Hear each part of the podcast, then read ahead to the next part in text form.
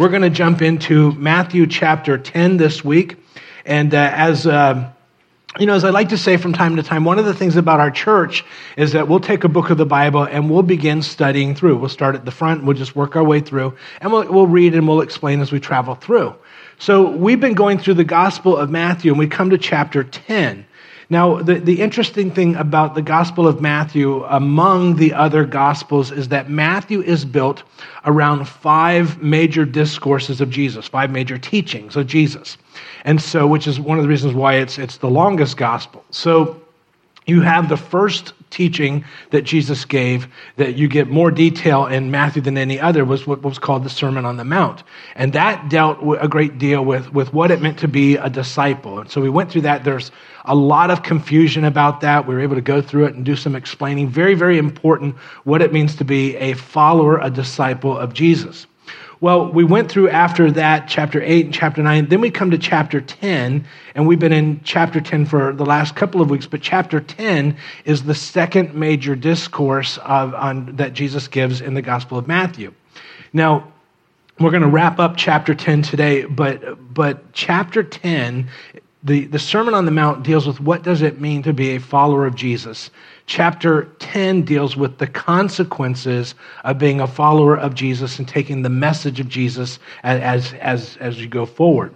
And so there's uh, some things that are very, very important. I thought that maybe we would skip over this, but there's some things in this last section of this that I think are very important. So we are going to actually go through uh, the, the rest of the chapter. And um, it's important because for some of us, when we go through difficult times or we go through rejection, we can think that there's something wrong with us. You know, maybe we're in sin, maybe we're handling things in the wrong way, and, and, and certainly that can always be true. But, but uh, there, there is a way that the world tends to respond to the gospel. So we're going to talk about that today. I want to, by way of review, I want to pick it up in verse 1. And in verse 1, it says, Jesus commanded his 12 disciples and gave them authority over unclean spirits to cast them out and to heal every kind of disease and every kind of sickness. Verse 2, he says, Now the names of the 12 apostles are. And uh, when we were there, one of the things that we talked about was that at this point, Jesus has a number of disciples, but out of that, he's going to choose 12 that he will call apostles. And he'll invest his time in those 12, and those are the ones that he's going to empower to do some very, very unique things. Well, as he does that in verse 5, it said, These 12 Jesus sent out after instructing them, Do not go in the way of the Gentiles, and do not, uh, do not enter any city of the Samaritans, but rather go to the lost sheep of the house of Israel. And so when we were there, we talked about how Jesus was going to send out his disciples on what we would call a short term missions trip, very specifically to the lost sheep of Israel. So it's just going to be very Jerusalem or very Israel specific. So they weren't to go to the Gentiles, just to those who would be uh, Jewish there in Israel. Well, as they go on that short term missions trip, one of the things that we find is some people will accept, but uh, some people will reject. So in verse 14, it said, Whoever does not receive you nor heed your words as you go out of that house or city, shake the dust off of your feet. And so some, some will receive, and then, then some will, will just re- reject. When we came to verse 16, we saw that he's now speaking about a much larger mission, not mission trip, but just as, as the disciples will go out. We talked about this last week, and this would be as they go out later on. He says, Behold, I send you out as sheep in the midst of wolves, so be as shrewd as serpents and as innocent as doves. And so when we were there, we talked about how uh, the tone has changed, not going to the lost sheep of Israel, but now they are the sheep and they're going out among wolves. And so things are going to be very, very different. So some are going to receive and some are going to reject. But later on, as the disciples go out, and certainly in the world that we live in, sometimes it's more than just rejection. In verse 21, we saw Brother will betray brother unto death, and a father his child, and children will, will, rise up against their parents and cause them to be put to death. And so we talked about that sometimes the hostility is so great, and some, that sometimes happens around the world, not so much in the United States of America, but, but around the world. And we talked about that last week. In this chapter, Jesus is preparing his disciples for the responses that they will receive, uh, the responses that you and I will receive as believers as we go out and we share. And so today we're going to go from chapter 20, uh, verse 24 through verse 42. And again, I, I, thought about skipping over this, this last portion, but there's a couple of things that Christians are, are very uh, confused on or, or mis, misunderstand in, in, this chapter. So I, I know it's going to be more of what we talked about last week, but there's a couple of things that are very important for us to, to consider. So, as we get into this, I want you to first of all notice verse 26 with your pen in hand. There's going to be a, theme in this. Verse 26, in my translation, it says, Therefore, do not fear. And I want you to underline however your Bible says it. And then go down to verse 28. Once again, it says, Do not fear. And you want to underline that.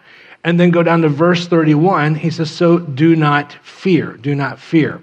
So, one of the things that we're going to find is that while we are on mission, not on a mission, but while we're on mission as believers in Him, the emphasis here is going to be to fear not. However, your Bible says it, just, just write that down. So, the question is why does He keep reiterating, do not fear? One of the things that we find about Jesus is that he's constantly in the Gospels telling his disciples, this is how it's going to be. So that when it happens, you won't be surprised. It's going to happen just like I said. For instance, on the, uh, the Last Supper, Jesus will say this there in your outline. He says, Now I've told you before it comes to pass that when it comes to pass, you may believe. So Jesus is constantly telling his disciples, this is what the future looks like. So when you experience it, you, you know. So do, do not fear. So, chapter 10 is preparing his disciples to go out and at times to experience some hostility. We're going to pick it up in verse 24. Verse 24, and it says, A disciple is not above his teacher, nor a slave above his master. It is enough for the disciple that he become like his teacher and the slave like his master. If they've called the head of the house Beelzebul, some of your translations will say Beelzebub, we'll talk about that, how much more will they malign the members of his household? And so here in verse 24, this section he opens up, and just write this down. Basically, he's saying that people are going to treat us just like they treated Jesus. So when, when you look at Jesus' ministry, you find that some received, some rejected, some were openly hostile, uh, some wanted to kill Jesus.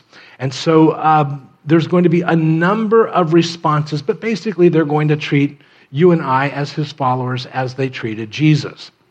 So don't be surprised at those responses. Some of your Bibles, I love in verse 25, at the last part, he says they've called the head of the house, it's Jesus, Beelzebul. And some of your translations say Beelzebub. If your, your Bible says Beelzebub, how many of your Bibles say Beelzebub? Okay, uh, that's one way of saying it. Beelzebub, there on your outline, was just the name of a Philistine god. And uh, that word, literally translated, means Lord of the house. Does everybody see that? Lord of the house. So, but if you were Jewish in the first century, one of the things you know from what we would call the Old Testament is you were not even to take the name of a foreign god on your lips. You wouldn't even say their name. So, when the Jewish people would refer to this deity that the Philistines worshipped, uh, they wouldn't say Beelzebub, they would change it and say Beelzebul. So, what does Beelzebul mean? Well, uh, there in your outline, uh, Beelzebul just means the Lord of Dung. So that's what they, it was their way of not having to say the name, and it was their way of expressing their sentiments about this God that the Philistines worship. He was considered by the Jewish people to be the king of the demons. And so, um, what's going to be interesting as we travel through through uh, Matthew is that it becomes a common slur against Jesus to say that he just does this because he's doing this in the name of Beelzebul or Beelzebub, the, the Lord of, of demons. There in your outline in Matthew 9, it said it like this. But the Pharisees were saying he casts out demons by the ruler of demons. So it, it, it became a common slur. Now, the reason that's important, I know we've talked about some of this in the previous part of the chapter, but just very quickly, uh, one of the things that we find in Jesus' ministry as they treat us like him, one of the things that they will use uh, as they reject or if they're hostile will just be, and I want you to write this down, false accusations. And the truth is, if they did this to Jesus, they're, they're going to do this to, to you and I. Cheryl and I were having a conversation about this uh, over the past you know, we're celebrating 20 years here next week. And over the years, certain things have been said uh, about us. And um, Um, um, I'm not going to tell you what they were because I don't want to put it in your mind. But you know, people say things. People say things, and so you can't you can't let that that bother you. So here's the good news, and we're, we're gonna. There's a part of this chapter I really want to talk through, but we're just going to kind of move a little bit quickly as we go. Verses 26 and 27, he says. He says, Therefore, do not fear them, and we underline that, for there is nothing concealed that will not be revealed, and nothing hidden that will not be known. I tell you, in darkness, speak in the light, and what you hear whispered in your ear, proclaim upon the housetops. Proclaim upon the housetops. So, what he's saying here, and we'll just go through this very quickly the good news is, although they'll make false accusations, God will reveal the truth in time. And you want to write that down. There's going to come a time when God's going to make it very evident. Uh, just like you, uh, we've all had people say things about us, and uh, sometimes you just have to wait until God makes it evident. Um, the part that has always bothered me is that God takes a lot more time than I would like him to take. Now, am I alone in this? We're going to talk to him about this when we get there, but, but, he, but he does. And so but the, the part that I wanted to highlight in this verse, he says, Therefore, do not fear them. And uh, you'll find that word fear, uh, phobia or phobos, uh, it's the same word. Uh, do not fear them. So that word phobia that you see there on your outline, uh, that word phobia, we get the English word phobia. Actually, you'll never get it wrong here, I promise. But but in that day, here's what that word meant. And I just want you to underline a couple of things as we travel through uh, to terrify, to frighten, to put to flight by terrifying, like running for your life, to be put to flight, to flee, to fear, be afraid, to, to reverence, venerate, to treat with deference or reverential obedience. So, so when they they do this. They're hostile to the gospel. You don't want to respond with phobia or phobos. Um, you don't want to panic. You, you don't want to run away uh, hysterically. Uh, you don't want to also at the on the other side. You don't want the, the second part of that uh, to reverence or venerate or treat with deference Sometimes we think if we just give, give them what they want, they'll go away and they'll stop. He says, no, that, that's not going to work either. So just you, know, you be who it is that God's called you to be. And just understand that no matter what they do, what they say, God will reveal at a certain time. Well, verse 28, he says, So do not fear those who kill the body. Once again, you're going to see that word uh, phobia or phobos. Do not fear those who kill the body but are unable to kill the soul, but rather fear him who is able to destroy both the body, uh, both the soul and body in hell. So, on the one hand, you don't want to respond with this phobos, phobio, this terrified response, that, or even giving in, venerating, or reverencing them, thinking that that's going to work. Not to them, but on the other hand, he says, instead of that, make sure that you fear God. There on your outline, fear God. The word there, uh, same word, just uh, I just put the last half of the, the definition to reverence, venerate, to treat with deference or reverential obedience. So you don't give that to them, you give that to God, is, is what he's saying. So here's why. Verse 29. He says, Are not two sparrows sold for a cent? And yet not one of them will fall to the ground apart from your Father. But the very hairs of your head are all numbered. So do not fear, so do not fear, you are more valuable than many sparrows. Now, very, very simply, write this down and we'll unpack it. God's just saying, I just care for my own. He cares for his own it's in the time of difficulty, and this is what this chapter is about disciples facing difficulty, rejection, at times some great hostility. It's in that time of difficulty that we begin to question whether God you, you see, whether you care, do you even know what's going on? And it's in that time that, as we go through those dark times, that, that uh, we question and we begin to doubt. And so Jesus takes an illustration that would be very foreign to you and I in this, and as Westerners 2,000 years later, on the other side of the world. And he takes a, uh, illustration that would be very common to them. You see, in that day, when he says they're, they're sold for a cent, uh, the, the word in the original language refers to the least valuable coin in the, the Roman Empire. So it's, it's nothing, basically. And, um, and two sparrows, you could get two of them for a penny, some of your translations would say. And the idea is that, that they were considered in that culture the least valuable. I mean, there's, there's so many of them, they're just so valueless, you could get two for a penny. And so he says, But I want you to know one of those doesn't even hit the ground without me noticing it. Then he says, he says, and even the hairs on your head are numbered. Now, as I look around the room, that's not a great thing for, for some of us, but, but for others of us, uh, that, that's uh, quite a lot. The point that Jesus is making here is that I am aware of the smallest details in your life.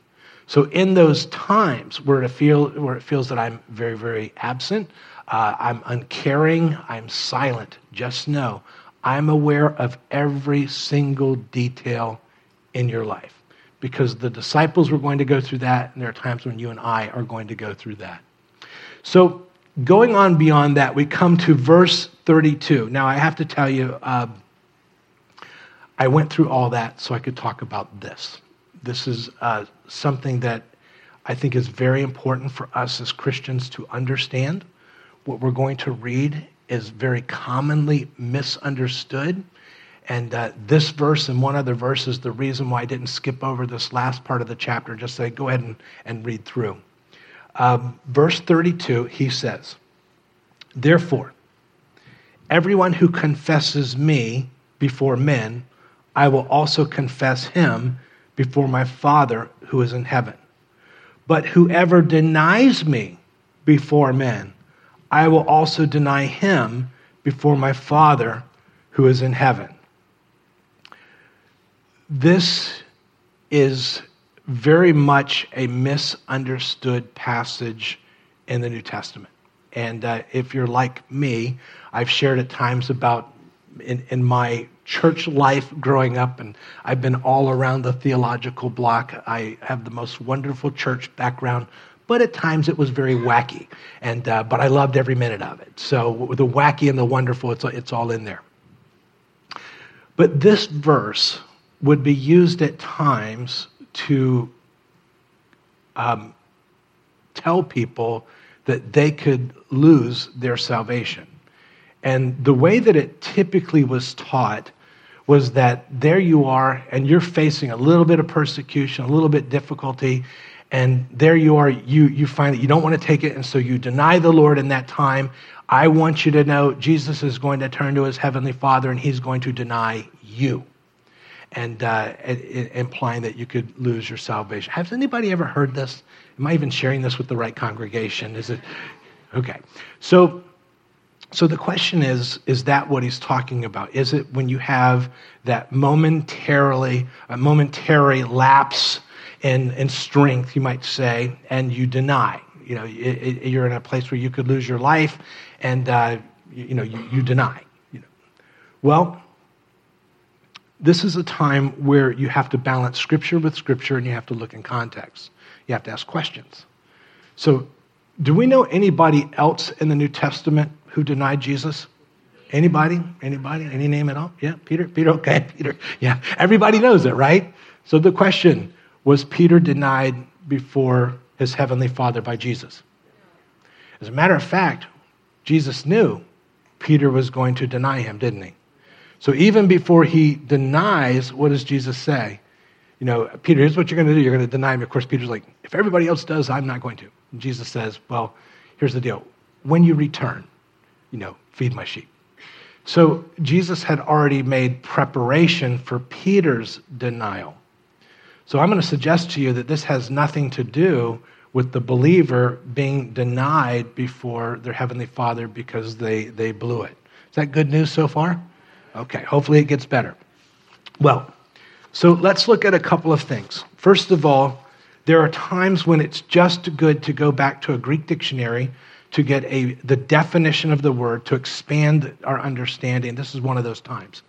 So you have the word confess there in verse 32. Therefore, if anyone confesses me. Now, I know if you have the NIV translation, it will say acknowledge. So, however your Bible says it, most of your Bibles will say confess, but if it says acknowledge, that's fine. It's the same Greek word. The Greek word is a compound word, it's homologio, and it means to speak the same, to speak the same things. Homos means same, lego means to speak, it means to assent accord, but I want you to underline where it says agree with. Does everybody see that? Agree with or to confess. And that comes from Vine's Expositional Bible Dictionary. And then you go to verse 33, and he says, Whoever denies me before men, I will also deny him before my Father who is in heaven. Well, again, you go to that word, the word deny there, and again, if you have the NIV, it will say disown. I'm not crazy about that word, but, but disown. Uh, and the word there, uh, I won't try to pronounce the Greek word there, means to contradict, to disavow, but I want you to underline the word reject. Does everybody see that? Reject. Underline that. Abnegate. Now, then it says KJV. Now, when you look at a Greek dictionary and it puts like KJV, what it tells you, and it adds a few words, this is the way that this word is translated in the King James. So, a couple of ways this word is, is translated. Uh, it's translated as to deny, it can also be translated as refuse. Everybody underline the word refuse. So, we've been in this chapter for a couple of weeks, and we go to the beginning of the chapters we have the last couple of weeks, and Jesus is called out of a larger number of disciples. He then chooses 12. These people are not casually committed in any way. They are, you know, they're about as full on as you can be. So, there on your outline, I know this is a little bit more wordy than I tend to do, but the context of this chapter is this chapter is speaking to the committed. They're, they're apostles, so we'd say they're committed.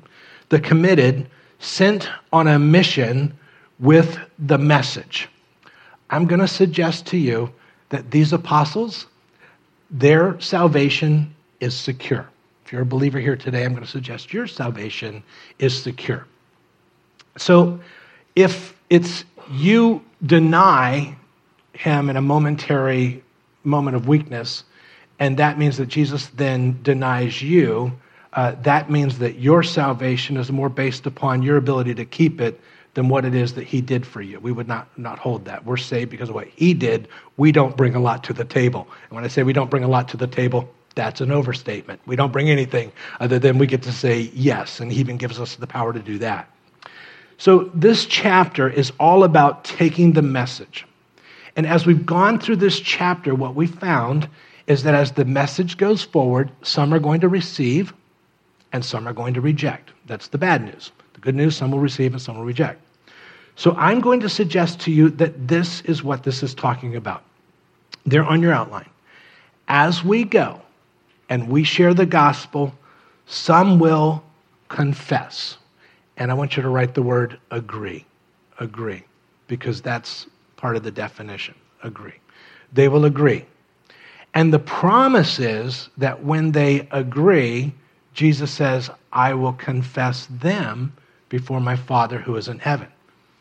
Then, on the other side, you have, uh, as we go and we share the gospel, others will deny but in that little space, I want you to write the word reject, because that's what the word means in the definition.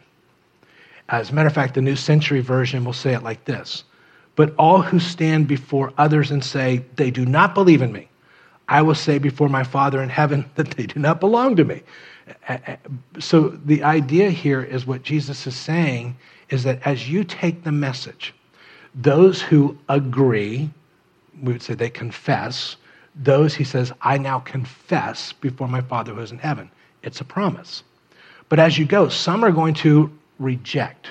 They're going to deny it. I don't want it. I don't believe it. And he says, Those are the ones that I will deny. They're not mine. So the idea here is this has nothing to do with the believer going out and having a momentary lapse in strength. It has to do with the one who is hearing the message receiving or rejecting. The one who receives, he says, I will, You know, I will confess him before my Father.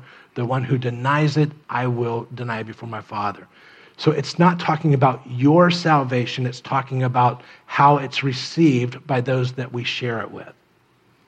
Does that make sense? Okay, and hopefully uh, that frees some of us up. Um, did you find that interesting at least? Good, that's all I got. Let's close in prayer. We, we got, so, um, so let, let's, uh, verse 32, he says, Therefore, everyone who confesses me before men, I will also confess him before my Father who is in heaven. Very, very quickly, we won't elaborate, but those who confess him will be honored by him. As they say yes, he turns to his Father and says, Yes, they're mine. They're honored by him.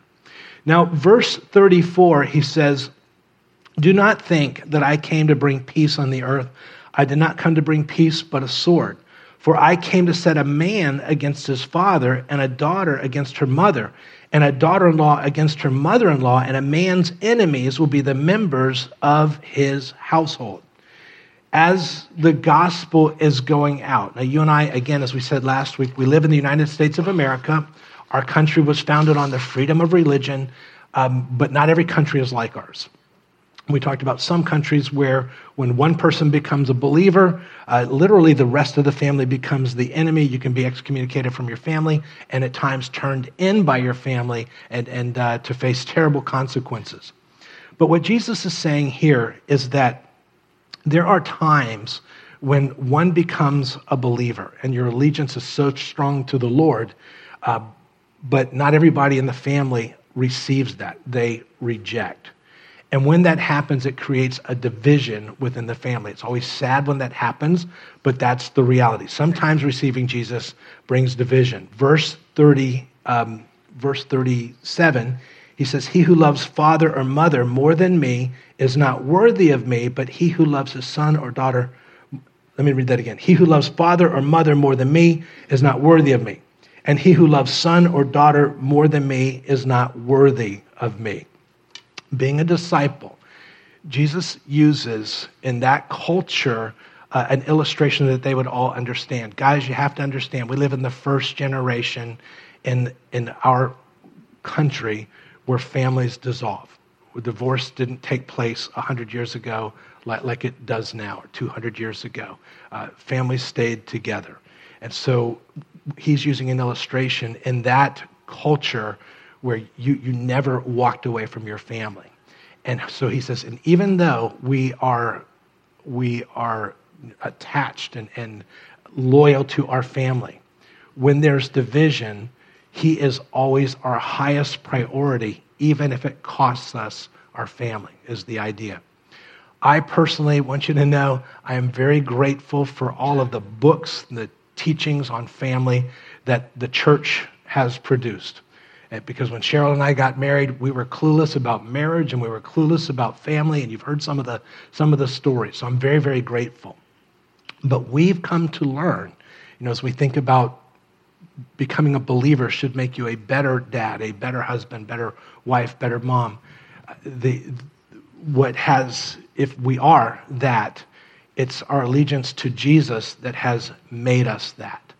And, uh, and yet, we realize that our greatest allegiance is always to Jesus, and hopefully, the result of that is, is a great allegiance to our family and hopefully uh, healing of the family. But that doesn't always happen. Does that make sense? Okay. Now, again, I, was tempted to say, let's just read through the rest of the chapter. This is the other verse that I wanted to talk about because it can be often misunderstood.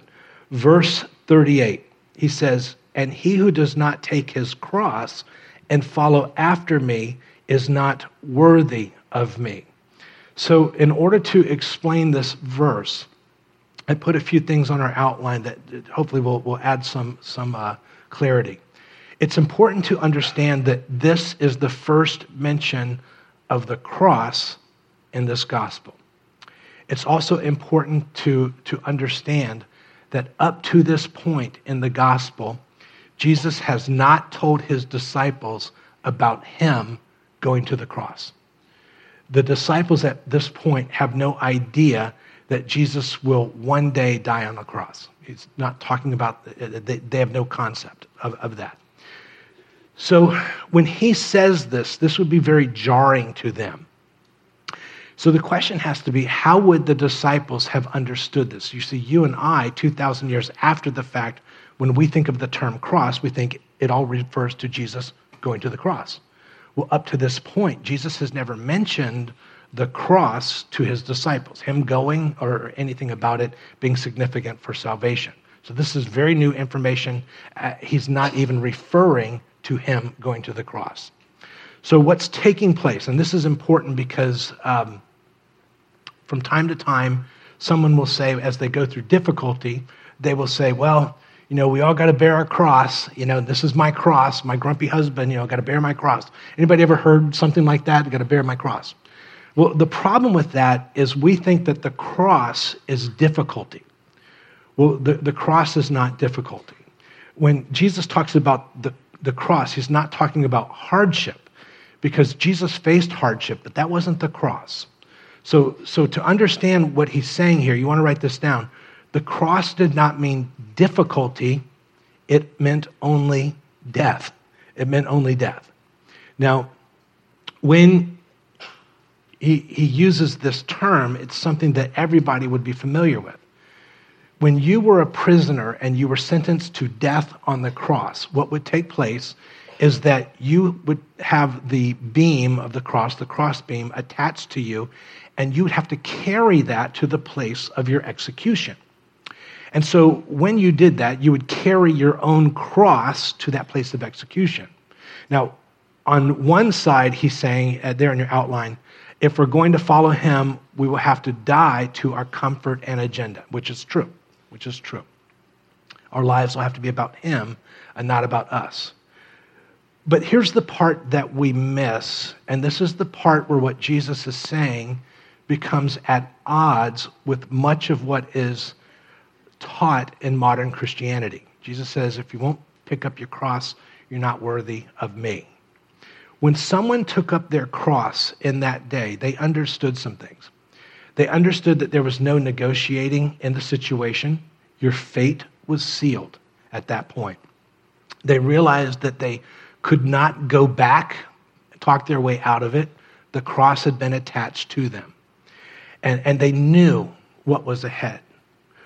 When you picked up your cross, when they put that on you, here's what it meant. You want to write this down. When someone took up their cross, they understood that their hope was no longer in this life. You knew exactly what was going to take place. You weren't thinking about building a better business. You weren't thinking about repairing your marriage. You weren't thinking about getting your finances in order. When you picked up that cross, you understood your hope was no longer in this life. Does that make sense? Now, why is that so important? And this makes us at odds with much of what is out there. Much of what is taught is that the gospel is Jesus comes alongside of us to help us accomplish our dreams, our aspirations to achieve our goals. In one sense, it becomes all about us. Jesus says, No, when you come to me, you pick up your cross, your hope is no longer in this life. Now, Jesus loves to bless his kids, he loves to bless his people. But whether he blesses or he doesn't, our hope is not in this life. Our hope is in the next life. You see, for the person carrying their cross, they knew when they got there that this was the end. And so they no longer had a hope in this life. They only had a hope that something would lie beyond this life. And so um, this is very different than what many would say in, in Christianity, where it's all about this life and enhancing this. Now, it's important when you and I come to the place where we say, whatever, whatever death it means, whatever I have to die to, whatever I have, you know, whatever it is, I'm, I'm following you, and, and, and that's, that's it. I'm, you're the number one priority in my life, that's settled. Then he says in verse 39, he who has found his life will lose it, but he who has lost his life for my sake will find it what he's saying is that as believers, we have to come to the place where we recognize our hope is not here. Our hope is in him and him alone. And that means we might have to die to some things here. And if he wants to bless us, that's great. And he does. He loves to bless us. Um, I've led a very, very blessed life. And uh, God loves to do that. But if it all goes away tomorrow, my hope is not in this life. My hope is in Him. When somebody's hope is in this life, when God doesn't do it the way that they want Him to do it, they're mad at God. How many times have you heard somebody say, Well, I'm going to give God one more chance? I'm going to, you know, you know, what's he done? You know, and they, they list all the things that God didn't do. They never picked up their cross. It's all about them. They think that Jesus came to die on the cross to help them accomplish their dreams, their aspirations, their goals. It's all about them. That's not where it is. We pick up our cross and we say, whatever the cost, I'm in. And then he responds and saying, and if you lose your life, I want you to know that's where you're really going to find it. That's where you experience Him. That's where you experience the joy. That's where you experience the empowering and everything that He promises. But we don't experience that when it's all about us. Does that make sense? And with that, I'm going to let you read to the end of the chapter and I'm going to close in prayer. Did you find that interesting? Good. Hopefully, it, it brought some clarity. Let's pray. Father, as we wrap this up today, um, Lord, thank you for your word, and, and Lord, thank you for explanation. We realize that there is this temptation at times to think that our hope is here. And we realize, Lord, that our hope is not in this life. Our hope is in you, whatever lies beyond. And uh, yet, Lord, you love to bless us in this life. And many of us have led very, very blessed lives. And um, and Lord, we've come to the place where we realize that if it all goes away tomorrow, our hope isn't in, in these things. Our hope is still in you. And so, Father, we come to you and we say, Lord, whatever you want, we want. So I pray that you help us to be the people of God that you've called us to be, to walk in the manner that you've called us to walk, and help us to represent you well in all things. It's in Jesus' name that we pray. And all God's people said, God bless you guys. We'll see you next time.